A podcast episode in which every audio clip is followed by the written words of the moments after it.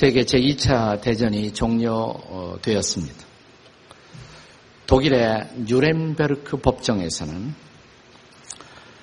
전범 심판이, 전범 재판이 시작되었습니다. 그때 그 심판대에 오른 사람 중에 한 사람이 헤르만 엥겔이라는 나치 독일의 장군이었습니다. 마침내 이 재판이 마무리되면서 그는 30년의 징역형을 선고받았습니다. 그러나 이 재판에 마음이 족하지 못했던 일단의 사람들이 있었습니다. 그들은 엥겔의 군대에 의해서 온 가족이 학살을 당한 프랑스 저널리스트였던 모리오의 가족들과 또 비슷한 일을 당했던 사람들이었습니다. 그래서 그들은 무려 30년 동안을 기다립니다. 드디어 30년 징역 생활을 마치고 그가 감옥에서 나오게 됩니다. 그는 파리 근교의 한 오두막 집에 은신처를 정하고 어, 새로운 삶을 시작했습니다. 그런데 그의 삶을 추적하고 있었던 이들이 모리오와 그의 함께하던 사람들은 그의 은신처를 찾아냈고 마침내 법이 다하지 못한 심판을 그들의 손으로 집행하기를 원했습니다. 그래서 감옥에서 나와 은신하고 있던 이 은신처 작은 오두막 집을 불태워 그를 세상에서부터 영원히 격리시켜 없앨 계획을 세웠습니다. 그런데 모리오는 그를 처단하기 앞서서 한 번쯤은 그를 만나 그의 입술로 그의 범죄를 시인하는 소리를 꼭 듣고 싶었습니다. 그래서 오두막집 거사 몇 시간 전에 그가 단신으로 찾아갑니다. 그러자 이 노인이 되어버린 이제 이 독일의 장군은 매우 순순히 자기의 범행을 시인하고 자백했습니다. 순간 모리어는 나치의 당당한 장군이 아니라 힘이 빠져버린 한 노인의 늙은 노인의 모습을 보면서 자신에게서도 힘이 빠져나가는 것을 느낍니다. 갑자기 마음속에서 복수심이 사라집니다. 그리고 왠지 그가 측은하다는 불쌍하다는 생각이 들었습니다. 하지만 이미 주사위는 던져졌고 잠시 후 거사되는 오두막집을 덮칠 어, 시간이 다가오고 있었습니다. 갈등하던 모리오는 마침내 자신의 계획을 그들에게 누설하게 됩니다. 그리고 그 사람에게 빨리 이곳을 떠나라고, 빨리 이곳을 나가라고 말합니다. 그러자 엥겔은 그를 향해서, 모리오를 향해서 이렇게 말했다고 합니다. 한 가지만 확인해 주시면 내가 이것을 빠져나가겠습니다. 아니 죽느냐 사느냐는 판국에 무슨 확인이 필요한가라는 생각을 하면서 그래도 모리오는 도대체 당신이 확인하고 싶은 그 일이 뭐예요? 라고 물었습니다. 그러자 엥겔 장군은 모리오의 눈을 똑바로 쳐다보면서 정면으로 응시하며 이렇게 말했다고 합니다. 당신은 나를 정말로 용서해 주시는 겁니까? 당신은 나를 정말로 용서해 주시는 겁니까? 인간에게 용서의 문제는 다른 어떤 문제보다도 시급하고 절실한 내면의 평화와 직결된 우리의 존재의 평화와 직결된 문제라고 아니할 수가 없습니다.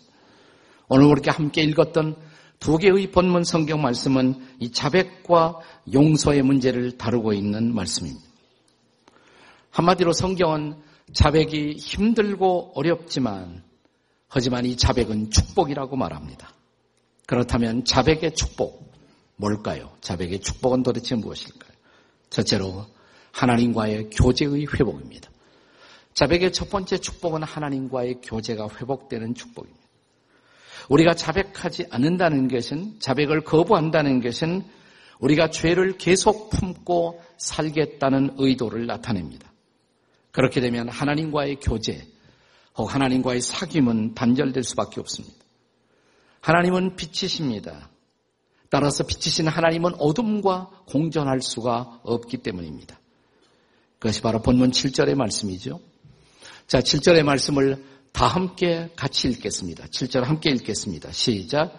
그가 빛 가운데 계신 것 같이 우리도 빛 가운데 행하면 우리가 서로 사귐이 있고 네.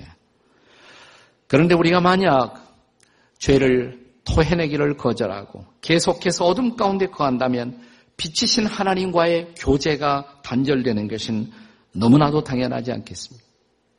그러나 사랑하는 여러분, 하나님과의 교제가 단절되었다고 해서 하나님과의 관계까지 단절되는 것은 아닙니다.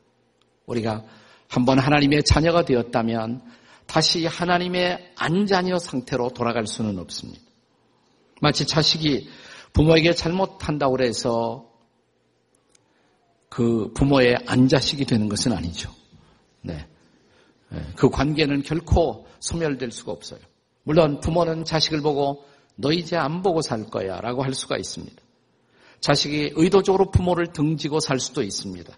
그래도 부모와 자식과의 관계 그 자체는 결코 소멸되지 않습니다. 언제라도 자식이 부모에게 와서 사과하면 부모와 자식 간의 관계는 즉각적으로 정상화되고 복원됩니다. 이것은 엄격하게 정의하면 부모와의 교제가 회복되는 것이라고 할 수가 있습니다.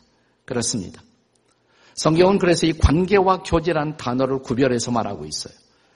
우리가 그리스도를 영접하고 하나님의 자녀가 되면 그 관계, 하나님과 나 사이의 관계, 릴레이션십은 결코 변하지 않아요. 그러나 우리의 범죄, 그리스도인으로서 우리가 범죄한다면 하나님과 나 사이의 교제, 펠로십, 교제는 언제라도 단절될 수가 있는 것입니다. 그러나 그 가운데서도 하나님과의 관계는 결코 무효화되지 않는다. 이것은 기억해야 합니다.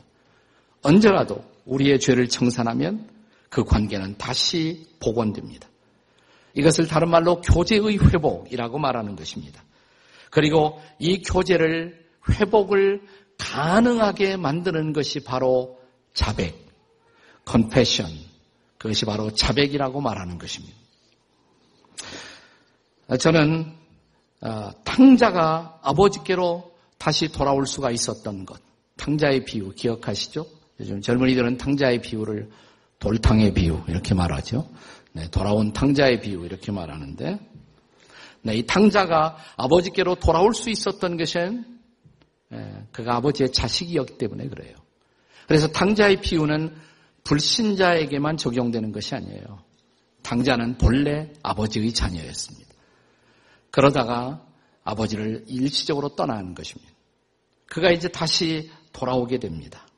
일시적으로 아버지와의 교제가 끊어졌지만 그가 아버지께로 돌아오는 순간, 바로 그 순간 모든 것이 일시에 회복되지 않습니까?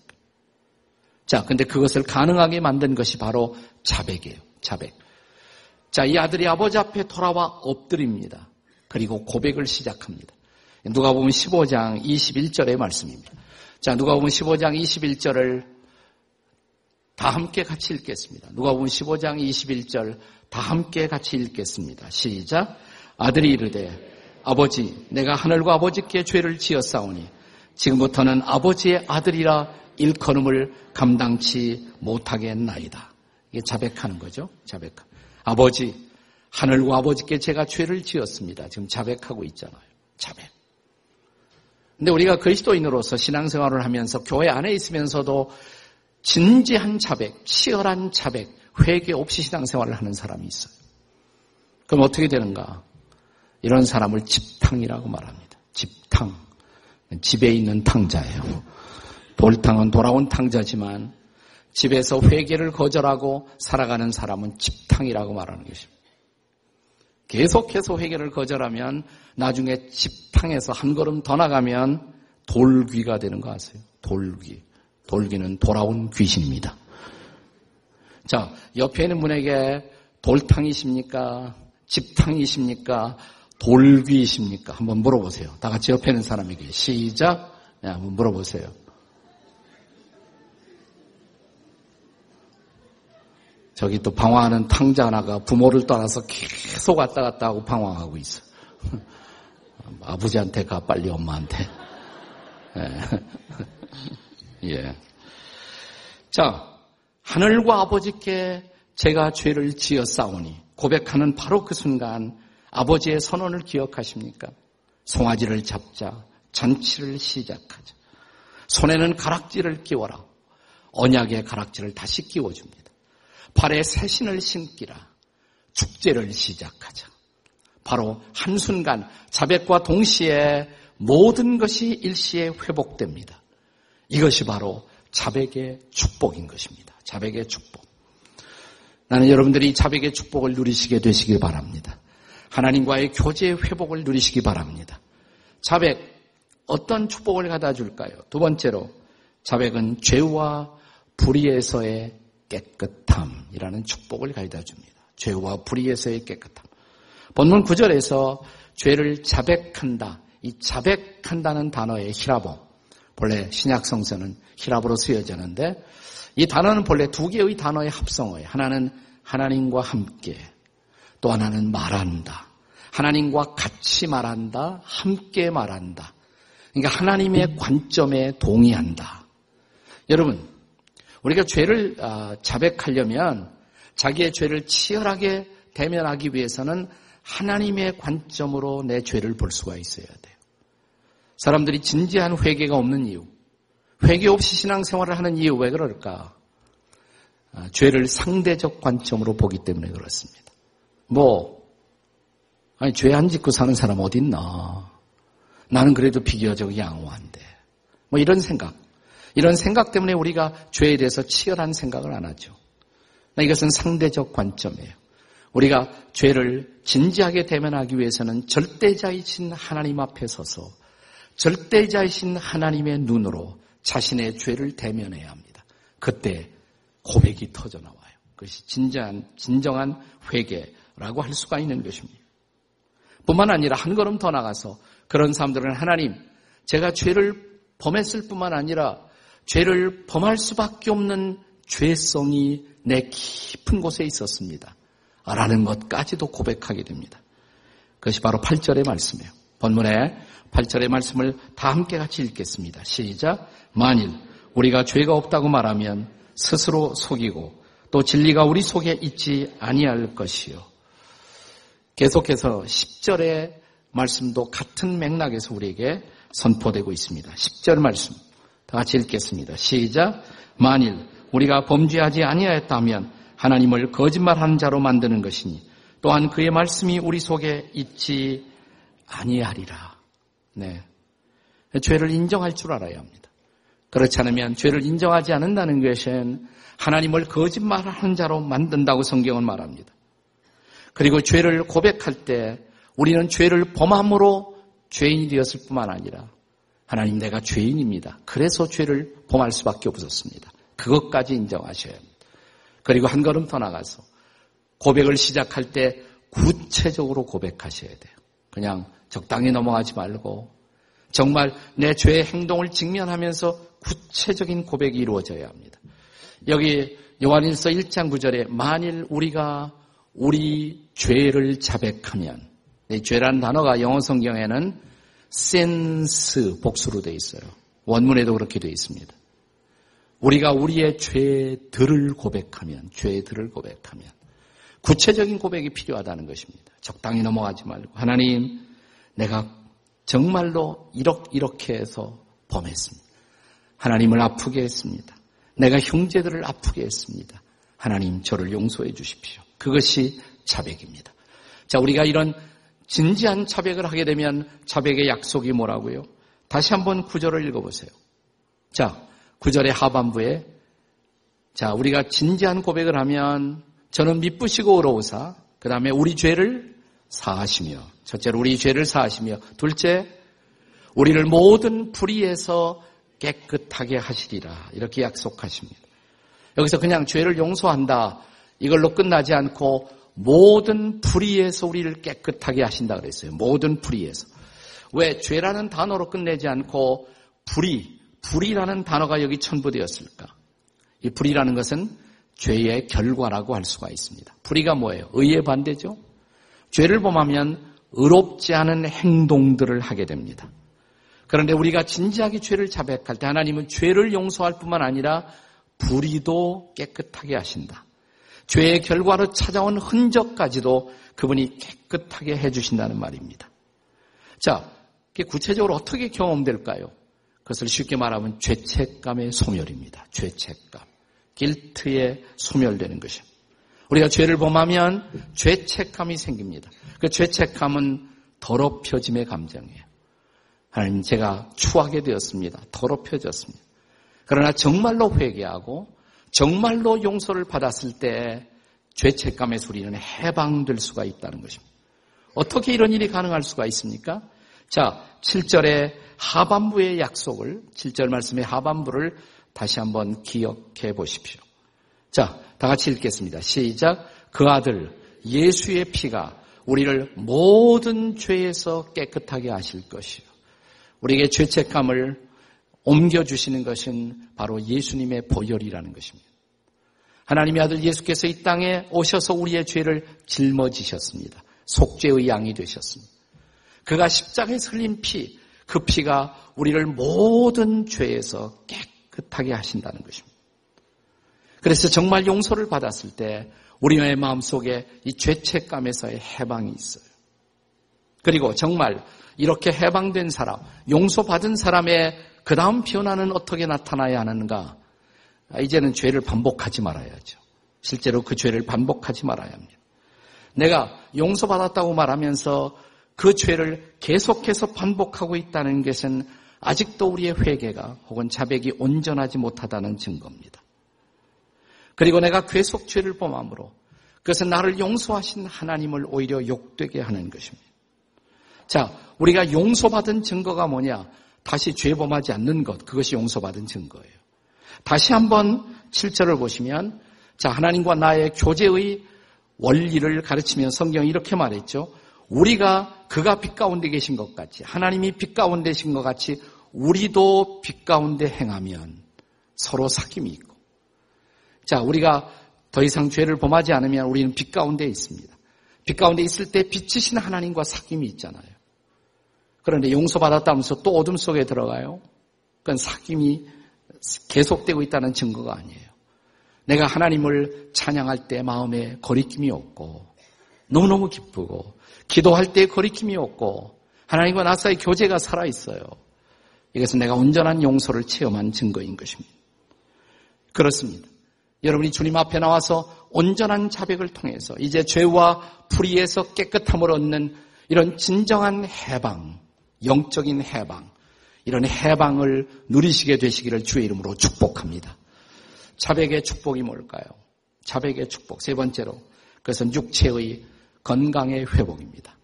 자백은 우리의 육체의 건강이 회복되는 그런 축복도 가져다 줍니다.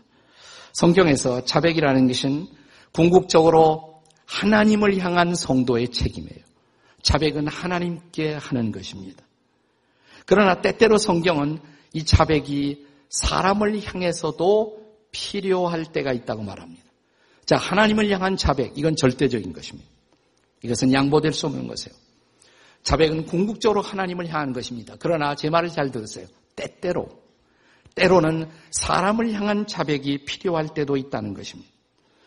자, 그것은 절대적인 것은 아니지만 그렇게 사람을 향해서도 자백하게 되면 그것이 나에게 훨씬 더 유익하다는 것입니다.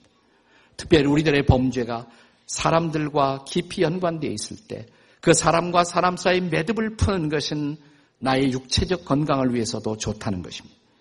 이것이 바로 야고보서의 케이스입니다. 야고보서의 본문이 그런 차원에서 기록되고 있습니다. 자, 야고보서 5장 16절을 한 번 더 읽겠습니다. 같이 야고보서 5장 16절 다 함께 시작. 그러므로 너희 죄를 서로 고하며 병 낫기를 위해서 서로 기도하라. 네. 여기 성경은 야고보서 기자는 질병과 죄를 연관시키고 있죠. 질병과 죄를 연결시킵니다. 어떤 질병은 죄 때문에 시작되었다는 것을 전제하는 것입니다. 그러나 오해하지 마세요. 모든 질병이 죄 때문에 오는 것은 결코 아닙니다. 다만 어떤 질병은 죄 때문에 올 수도 있다는 것입니다. 그래서 15절, 선행하는 9절 15절에 보면 혹시 라는 if, 영어의 if, 만일이란 단어가 첨부되고 있는 것을 기억해 보세요. 자, 다시 한번 15절 읽을까요? 15절 말씀입니다. 다 함께 읽습니다. 시작. 믿음의 기도는 병든 자를 구원하리니 주께서 그를 일으키시리라. 그 다음에 혹시 죄를 범하였을지라도 사하심을 얻으리라. 네. 어떤 질병은 죄 때문에 올 수가 있다는 거죠. 그럴 경우에 죄의 고백, 특별히 여기서 야고보서의 죄의 고백은 사람과 사람 사이 고백을 전제하고 있어요. 서로 죄를 고할 때 그것이 우리에게 치유를 가져올 수 있다라고 약속하는 것입니다. 자, 그런데 그 사람이 고백할 대상이 없어졌어요. 이미 세상 떠나갔어요. 네, 어떻게 하면 좋습니까? 네, 그럴 경우에는 공동체에서 고백하시면 돼요. 성도의 공동체 안에서 성령 역사하는 조용한 시간에 신뢰할 수 있는 사람들 사이에서 고백해도 좋다는 것입니다. 그래서 서로 서로 여기서 믿는 성도들이 함께 모이는 공동체의 교제 가운데서 이런 죄가 고백될 필요가 있다는 것입니다. 우리 어떤 사람을 언급하지 않고도 할 수가 있습니다. 그래서 내 마음의 짐을 덜어내는 것이 필요하다는 것입니다.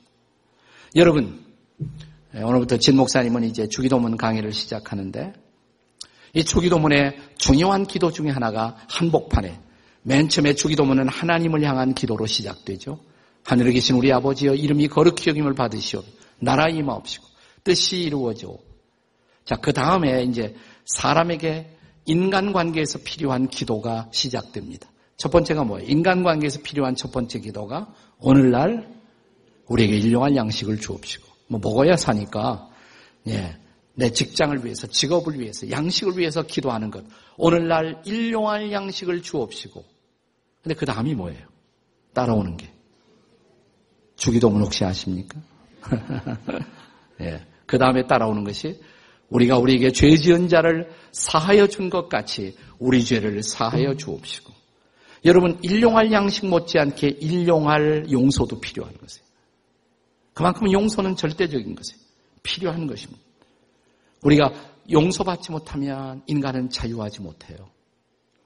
또 어떤 경우에는 용서해 주지 않아도 내가 자유할 수가 없습니다. 용서받는 것 못지않게 용서하는 것도 중요합니다. 제가 미국에서 그 교포들 상대로 이민 목회를 할 때, 워싱턴에서 할 때, 수요일 날 오전 중에 아직 정오가 되기 전에 제가 전화 한 통을 받았습니다. 목사님 그러더니 어떤 자매인데 제가 뉴욕에서 왔어요. 워싱턴에 왔는데 목사님 좀 뵙고 싶습니다. 왜요? 그러니까 제가 목사님 테이블 듣는 사람인데 좀 상담도 하고 기도도 받고 싶습니다. 오후에 시간이 있느냐. 근데 제가 설교 준비를 하기 때문에 조금 오후 시간은 어렵다고. 혹시 워싱턴에 내일도 계십니까? 내일도 있대요. 그럼 오늘 밤 수요 예배 참석하시면 예배 끝나고 제가 시간을 내죠. 그렇게 하겠다고. 그래서 오셨어요. 예배 끝나고 제 사무실에서 만났습니다. 이번에 상담 내용은 한마디로 말하면 두통이 있는데 머리가 너무너무 아픈데 병원에 가도 원인을 찾아내지 못한다는 거예요. 자기 친척 중에 좋은 의사가 있는데도 찾아내지 못하고 MRI 찍어도 이상이 없다고 그러고 근데 늘 머리가 눌려 있고 아파하고 해방되지 못한다. 거기서 늘 아프다는. 기도해 달라고. 그래서 기도를 시작했습니다. 그런데 기도가 시작되었는데 제 기도가 전혀 의도하지 않은 방향으로 내 기도가 흘러간다는 것을 저는 느꼈어요. 왜 기도가 이렇게 나오지? 그러니까 두통이니까 두통을 위해서 기도해야 할 텐데 그건 안 나오고 제가 이렇게 기도를 시작했던 것으로 기억이 됩니다. 하나님, 이 자매의 마음속에 아픔이 있으면 좀 풀어주시고 만져주시고 미움도 떠나가게 하시고 용서할 수 없었던 일이 있으면 용서할 수 있는 힘을 주시고 그랬더니 갑자기 어깨를 들먹이더니 터져요. 그냥 통곡이 터져나. 제가 무척 당황스러웠습니다. 아, 조금 있다가 이분이 진정이 된 다음에 제가 이렇게 물었습니다. 아직 기도가 끝나지 않은 상태인데 자매님 혹시 무슨 어, 용서할 수 없는 억울한 일 그런 일이라도 있었나요? 예 있었어요. 그때부터 시작해서 자기 인생 속에 풀어놓지 못했던 마음의 비밀 창고를 열어서 막 이야기가 쏟아져 나오는 거예요. 이분이 입양을 왔대요. 근데 자기를 입양해 준 양 아버지에 의해서 어렸을 때부터 성적 학대를 지속적으로 받아왔다는 것입니다. 결혼해서 좋은 가정을 이루었지만 자기 마음속에 늘 미움이 떠나지 않고 아버지를 지금도 만나지 않고 있고 또 왜 그런지 가정 생활도 신바람이 안 나고 늘 어렵다는 것입니다. 그래서 제가 또 기도하자고 다시 또 기도를 했습니다. 하나님, 정말 이 자매에게 용서할 수 있는 힘을 달라고. 인간적으로 힘들지만, 분하지만, 억울하지만, 그러나 하나님 도와주셔서 용서하게 해달라고. 그리고 기도를 마무리했습니다. 헤어졌어요. 그분은 갔는데, 제가 어, 차를 몰고 집으로 오면서 이런 생각이 갑자기 들었어. 근데 내가 그 자매 두통을 위해서는 기도를 안 했구나 하는 생각이 들었어요. 네. 그리고 이제 며칠 지나갔어요. 며칠 후에 전화 또 한 통을 받았어요. 아주 명랑한 목소리예요. 근데 제가 못 알아들었어요, 처음에는. 누구시죠? 그랬더니, 아, 며칠 전에 제가 상담한 아무개요. 아, 그러시군요. 근데 목소리가 좋으시네요. 그러니까, 예, 목사님 기쁜 일이 생겼어요. 뭐예요? 그러니까. 제 두통이 없어졌어요. 머리가 상쾌해졌어요. 사흘이 지나는데 그 징조가 나타나질 않아요. 제가 날아갈 것 같아요. 그래요. 어우, 잘 됐네요. 하나님이 치유해 주셨네요. 하나님 잘 섬기세요. 뭐, 그렇게 전화를 이제 끊었거든요. 그러니까는 딱 생각나는 것이 뭐냐면 어, 신기하다. 내가 두통 나라고 기도도 안 하는데 어떻게 낫나 이런 생각이. 계속 생각하다가 마음속에 결론은 딱 하나밖에 없더라고요. 비록 두통을 위해서 기도하지 않았어도 두통의 원인이었던 것, 용서하지 못하는 마음, 그걸 위해서 기도했을 때 하나님이 그것까지 치료해 주셨구나. 그 원인이 더 중요하잖아요. 원인이. 용서하지 못하는 마음의 감옥. 그 감옥에서 나오자마자 두통이 떠나가는 거예요. 하나님이 치유하신 것입니다. 사랑하신 여러분, 여러분의 마음과 육체에서의 회복을 소원하십니까? 그러면 하나님 앞에 나오세요.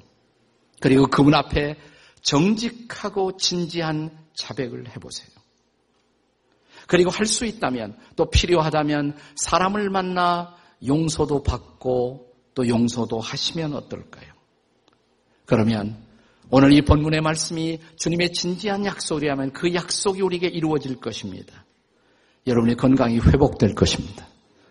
마음의 평화가 임할 것입니다. 네. 그리고 하나님과의 놀라운 교제가 회복될 것입니다. 찬양이 살아날 것입니다. 기도가 살아날 것입니다. 여러분 신앙생활이 너무너무 신바람이 날 것입니다. 오늘 이 놀라운 축복이 여러분에게 임했으면 좋겠습니다. 자, 여러분 십자가 앞에 나오시죠. 거기 우리의 죄, 우리의 허물을 담당하시고 보배로운 피를 흘리신 그분 앞에 엎드리십시오. 그리고 지금까지 꽁꽁 숨겨두었던 그리고 닫아놓았던 마음의 빗장을 풀고 내 마음 속에 있었던 하나님과 나만이 알고 있는 어떤 죄를 자백해 보시지요. 회개해 보시지요. 주님이 오늘 여러분을 극률히 여겨 주시기 바랍니다. 여러분의 마음의 빗장을 여시기 바랍니다. 자유를 주시기를 바랍니다. 성령의 능력을 경험하게 되시기 바랍니다. 춤추며 하나님을 찬양하는 새로운 일이 벌어질 것입니다. 새 하늘이 보일 것입니다. 새 땅이 보일 것입니다. 이런 놀라운 삶이 오늘 우리 가운데 임하기를 주의 이름으로 축복합니다. 자백하면 자백의 축복이 임할 것입니다. 그 축복을 누리시는 오늘이 되시기를 주의 이름으로 축복합니다. 기도하시겠습니다.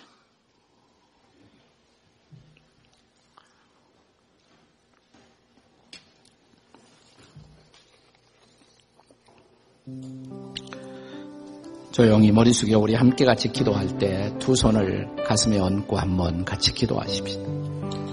혹시 최근에 나의 삶의 장에서 일상의 장에서 고백되어야 할 어떤 죄들이 내 마음을 내 생각을 더럽히고 있었던 것은 아닌지. 하나님 나를 좀 용서해 달라고. 나를 좀 깨끗하게 해 달라고.